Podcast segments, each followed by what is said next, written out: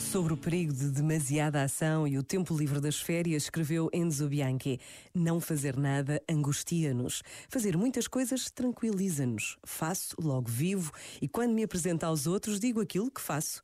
Se nada faço, não sei que fazer, não sei que dizer de mim.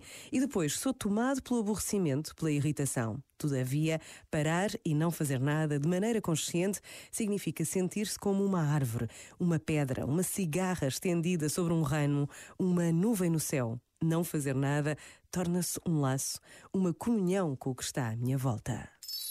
Este momento está disponível em podcast no site e na app da RGF.